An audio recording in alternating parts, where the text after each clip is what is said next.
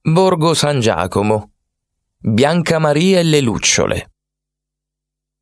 Il paese di Borgo San Giacomo si trova immerso in un paesaggio pittoresco e il suo territorio comprende alcune piccole frazioni con edifici storici, palazzi nobiliari e pure un mulino medievale ancora in uso.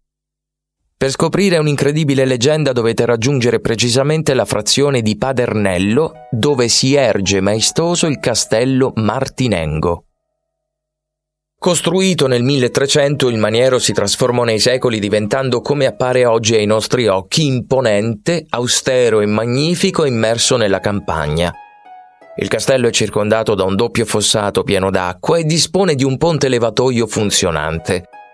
Occupa ben 4.000 metri quadrati con le sue 130 stanze, tra cui spicca una splendida sala da ballo. Le camere mantengono soffitti a vela, botte, lignee a cassettoni finemente decorati. Il cortile interno offre un loggiato cinquecentesco e sullo stemma posto all'ingresso domina un'aquila imperiale in ricordo degli antichi fasti. Ma cosa accadde proprio all'interno di queste maestose mura? Correva l'anno 1480 quando la piccola Bianca Maria Martinengo si trasferì dalla campagna bresciana nel castello. Qui abitava già suo padre Gaspare, un nobile condottiero. Bianca Maria era una bambina molto curiosa e non smetteva mai di correre lungo i corridoi di quell'enorme casa. Tante erano le stanze da scoprire e soprattutto le finestre da cui affacciarsi. Ogni volta Bianca Maria trovava qualcosa di nuovo nel paesaggio e gridava divertita Guardate laggiù, vedo un mulino! O- oppure Ho contato nel cielo mille rondini e sette nuvole bianche. La sua vivacità faceva impazzire la servitù. Bianca Maria, dove sei finita? Bianca Maria, è ora di andare a letto! Bianca Maria, adesso spegnerò la candela! gridava ogni sera la balia della bambina.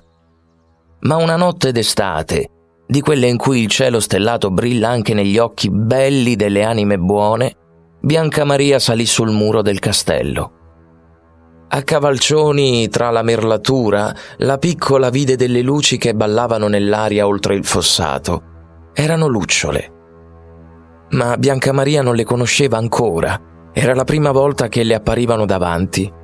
La bambina allora cercò di sporgersi per raggiungere quei puntini luminosi. Ma fu così che Bianca Maria disgraziatamente perse l'equilibrio e cadde dalle mura annegando nell'acqua del fossato.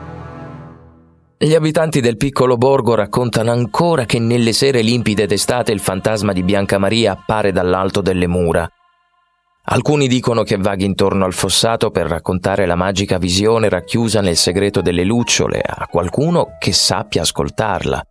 Qualcuno che abbia l'animo per apprezzare i piccoli gioielli del creato, che sappia scoprire con gli occhi del cuore anche le bellezze più semplici eppure così sorprendenti proprio come le lucciole, le nuvole, le spighe di grano e le rondini che volano alte nel cielo sopra quelle campagne.